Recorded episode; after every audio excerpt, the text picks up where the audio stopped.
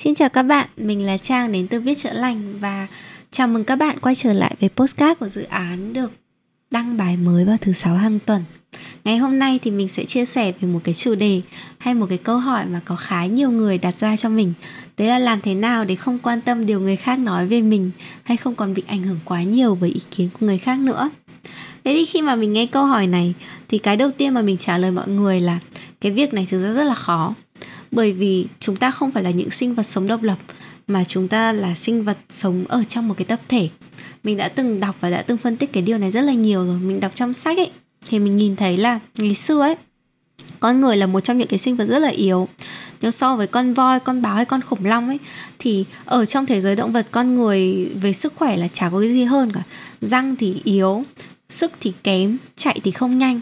Bản thân chúng ta nếu ở trong thế giới hoang dã và ở một mình rất là khó để tồn tại. Thế nhưng cái điểm nổi trội, đặc biệt thông minh nhất, khiến cho con người có thể trở thành gọi là đế chủ của thế giới hiện tại là gì? Đấy là chúng ta có khả năng hòa nhập, chúng ta có khả năng nói chuyện giao tiếp và có khả năng xã hội với nhau. Thế nên chúng ta, một, giống như các cụ đã nói một cây làm chẳng nên non, ba cây trụ lại nên hòn núi cao. Khi mà chúng ta ở cạnh nhau thì chúng ta cùng hợp tác, chúng ta cùng săn bắn, chúng ta cùng lập làng xã. Và ngày xưa ấy, thì chúng ta luôn luôn sống với nhau ở trong một cái tập thể. Có nhiều người, có nhiều hộ gia đình với nhau, gọi là các làng nhỏ từ thời tiền sử rồi.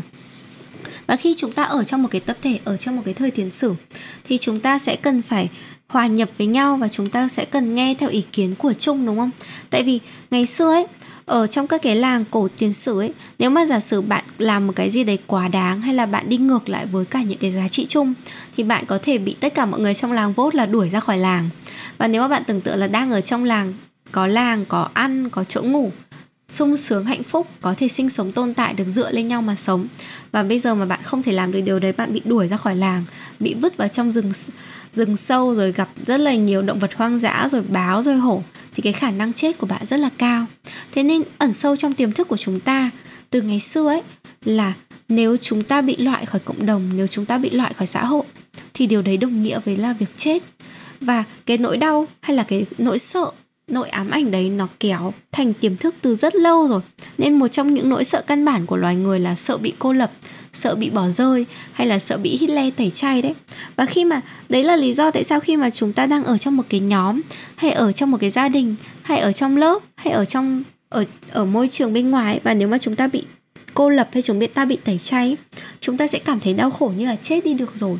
Chúng ta cảm thấy điều đấy rất là tồi tệ, rất là kinh khủng. Tại vì từ ngày xưa chúng ta đã được gắn ở trong ý thức của chúng ta là cái điều đấy rất là kinh khủng rồi và mình đã nói loài người là một cái sinh vật rất là yếu đuối. Bây giờ bạn cứ thử tưởng tượng bạn đẻ ra đi. Nếu mà ở trong các nông trại bạn sẽ nhìn thấy là các loài động vật ví dụ như là con báo hay là con ngựa mà đẻ ra một cái thì nó chỉ mất khoảng vài giây vài phút uh, một vài tiếng thôi để nó ra khỏi bọc rồi nó đứng dậy và nó có thể tự đứng dậy bắt đầu chập chững đi những bước đầu tiên theo đoàn hoặc là ờ, uh, bù sữa mẹ rồi.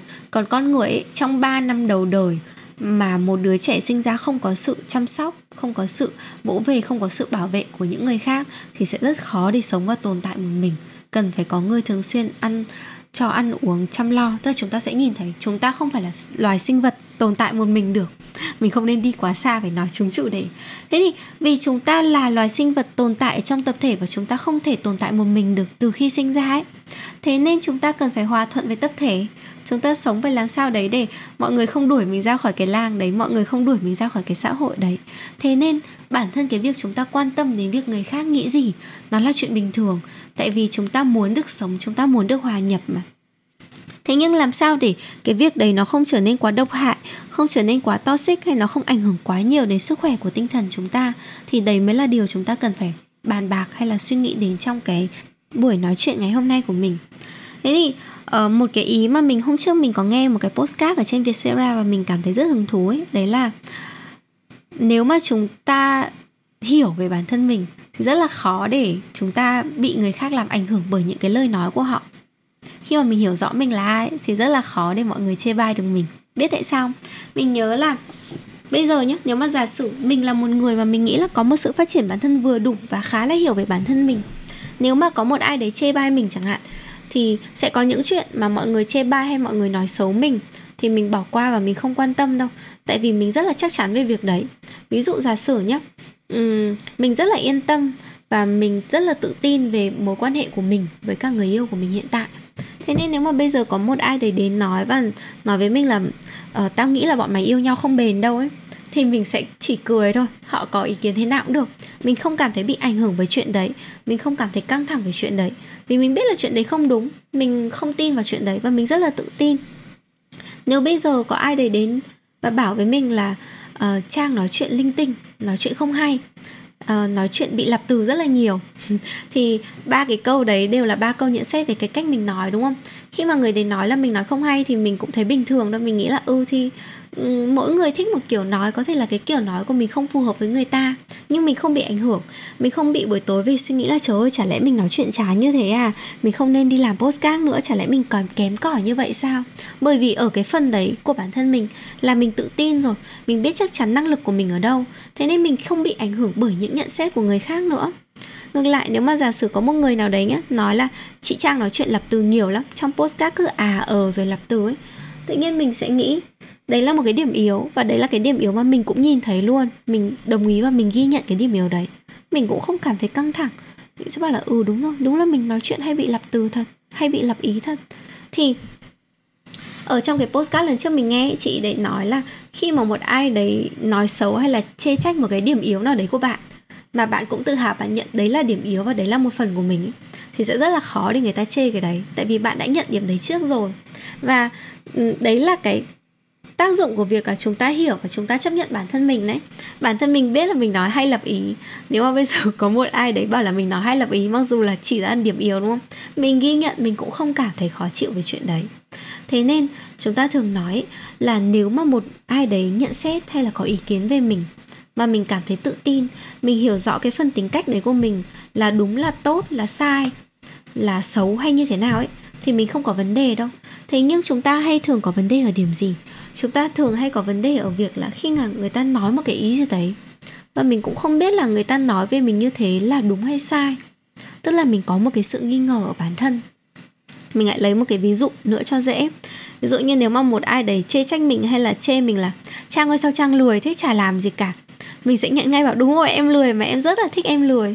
Thế thì khi mà mình nói thế thì họ cũng sẽ chẳng, gọi là, chê bai hay nói xấu được mình gì nữa vì mình nhận cái đấy rồi, mất mà thế nhưng giả sử nếu họ nói một cái điểm gì đấy, một cái ý gì đấy mà tự nhiên mình cảm thấy gợn trong lòng, mình cảm thấy khó chịu, mình cảm thấy phòng thủ, thì cái đầu tiên mà mình nhận ra ấy, tại vì thực sự là cái chuyện người khác nói và để ý đến chuyện người khác nói với mình là chuyện mà ai cũng gặp và mình đã từng gặp rồi, thì cái điểm chung mà mình nhận ra là tất cả những cái lần mà ai đấy nói một cái gì đó mà trigger mình, khiến cho mình không vui, khiến cho mình băn khoăn và khiến cho mình suy nghĩ thì nó đều là một điểm mà bản thân mình cũng có những cái lo ngại những cái nghi ngờ ở cái phần đấy.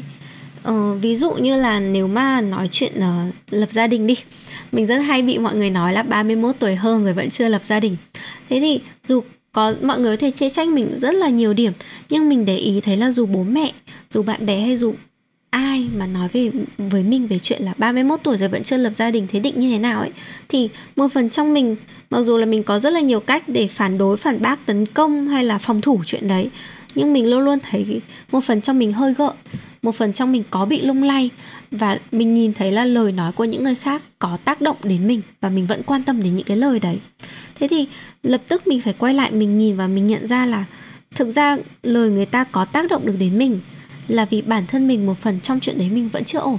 Mình cũng có những cái băn khoăn của riêng mình ở trong chuyện đấy và mình cũng có những cái tổn thương và những cái lo lắng của mình. Thế nên là người ta chạm một cái nó mới dính, gọi là mình mới, kiểu, phát điên lên và nó dính nọc luôn. Mọi người hãy nhớ là một chuyện nó luôn luôn có hai chiều. Mình có vấn đề với chuyện đấy là mình có một cái vết thương nào đấy ở bên trong mình. Và khi mà người ta chọc đúng cái vết thương đấy thì lập tức mình suy nghĩ ngay mình sẽ cảm thấy băn khoăn ngay. Và đấy là lý do mình quan tâm. Vì bản thân sâu bên trong nó vốn là một thứ mà mình cũng có quan tâm hay mình chưa ổn phần nào. Thế nên uh, mình luôn luôn hay nói với mọi người là nếu mà người khác nói với bạn một cái gì đấy mà bạn quan tâm quá nhiều đến đến những gì người khác nói thì có thể là bạn có quá nhiều điểm ở bản thân chưa ổn hay chưa hiểu rõ ở bản thân hay chưa biết là ở cái điểm này thì mình là người như thế nào hay mình muốn gì thế nên một việc chúng ta có thể làm để thay đổi việc đấy hay trở nên tốt hơn hay bớt quan tâm đến người khác là chúng ta hiểu bản thân mình hơn. Ví dụ như trong chuyện uh, hôn nhân đi giả sử là ừ mình cứ lấy ví dụ của mình cho dễ. Bản thân mình vẫn có những cái băn khoăn là mình không biết cái lựa chọn này của mình có đúng hay không, hay là cái việc đến giờ này vẫn chưa lập gia đình thì nó có đúng hay không thì mình cần dành nhiều thời gian hơn để hiểu bản thân mình hơn ở trong cái câu chuyện này. Đến khi mà mình thấu hiểu bản thân mình kỹ càng ở trong câu chuyện này, mình biết rõ là mình muốn gì, mong muốn của mình là gì, thì khi mà những người khác nói, họ không tác động được mình nữa. Cụ thể hơn nhé cái hồi đầu mình mới quen bạn người yêu bây giờ bây giờ cũng quen được gần 2 năm rồi lúc mà mới quen được khoảng gần một năm thì có rất là nhiều người nói là tại sao không kết hôn đi? Bây giờ hơn 30 tuổi rồi nhỡ yêu được 3 4 năm rồi chia tay nhau rồi thì uh, lúc đấy 33 34 tuổi rồi yêu ai rồi chả lẽ lúc đấy ế cả đời à? Lúc đấy mình rất là căng thẳng. Thậm chí là mình đã cãi nhau với người yêu mình một vài lần về cái chuyện đấy về cái chuyện tương lai hai đứa như thế nào. Và cứ mỗi khi ai đấy nhắc về chuyện của hai đứa thì mình cảm thấy bị tấn công và bị trigger ngay lập tức. Thế nhưng ở thời điểm hiện tại yêu nhau được 2 năm rồi thì mọi người vẫn nhắc, nhất là các cụ rồi bố mẹ rồi bạn bè. Thậm chí mọi người nhắc chỉ là vì mọi người quan tâm thôi. Nhưng mình nhìn thấy là khi mọi người nói về tương lai hai đứa hay mọi người khuyên ấy, mình không bị căng thẳng như xưa nữa. Tại vì mình có niềm tin rất lớn ở mối quan hệ của mình với bạn trai hiện tại. Thế nên khi mà mọi người nói là nhỡ hai đứa như thế nào ấy mình không có căng thẳng về chuyện đấy. Mọi người bảo là thế không lấy nhau à? Mình cũng không có căng thẳng về chuyện là có phải lấy nhau hay không. Thế nên là một phần trong mình ổn hơn ở trong cái vấn đề này. Mình được chữa lành một phần ở trong cái lĩnh vực đặc biệt này. Và mình có nhiều niềm tin và thấu hiểu mình hơn. Nên mình không còn quan tâm quá nhiều đến những gì người khác nói nữa. Vậy thì bạn càng hiểu bản thân mình hơn, bạn càng thực hành những cái bài tập như là lớp viết chữa lành, hay là thực hành liệu pháp viết, hay là vẽ, hay là soi chiếu bản thân nhiều bạn biết bản thân càng nhiều thì càng khó để người khác có thể ảnh hưởng hay tác động đến bạn. Thế nhưng, có một cái mà đến tận bây giờ mình chợt nhận ra một điều ấy. Đấy là làm thế nào để chúng ta thực sự không quan tâm đến, để, đến việc người khác nói gì về mình, hay là không quan tâm đến người khác có nói xấu mình hay không ấy, là mình cứ bận hơn là được. Thực sự, lúc mà mình nhận ra cái này mình thấy buồn cười lắm. Nhưng mà các cụ cũng có một câu, đấy là nhàn cư vi bất thiện chúng mình rảnh, chúng mình không có việc gì làm, thì chúng mình mới, thì cái sự quan tâm của chúng mình ít, thì lúc đấy chúng mình sẽ quan tâm là chúng mình trông như thế nào trong mắt mọi người, rồi mình sẽ xem là mọi người có soi mình không, rồi mình cũng đi soi những người khác. Thế còn mình thực ra đợt vừa rồi có một giai đoạn thực sự là rất là bận rộn 6 tháng. Cuộc sống của mình có một loạt các cái biến đổi trong gia đình này. Xong rồi mình cũng học thêm hai, ba môn mới này, rồi mình đi làm hai, ba việc. Và lúc đấy cuộc sống của mình rất là bận rộn và mình nhận ra là trong 6 tháng đấy mình không quan tâm mình không quan tâm được đến cái vòng bạn bè hay là chị em, bạn gì, xã hội, mọi người có nói hay có nghĩ gì đấy với mình. Có một vài lần, có một vài người bạn nói với mình là, ê, hôm trước có con bé này nói xấu mày này, hay là có đứa này nhận xét dự án viết chữa lành thế này thế kia này. Và nếu mà mình bình thường sẽ quan tâm đến cái đấy, tại vì ừ, hồi xưa mình rảnh ấy, thì mình nhớ là cả hai lần đấy khi mà các bạn ấy nói, thì lúc đấy mình đều đang bận việc khác. Mình đều, kiểu, ghi nhận thông tin rồi kệ, rồi đi làm việc khác luôn.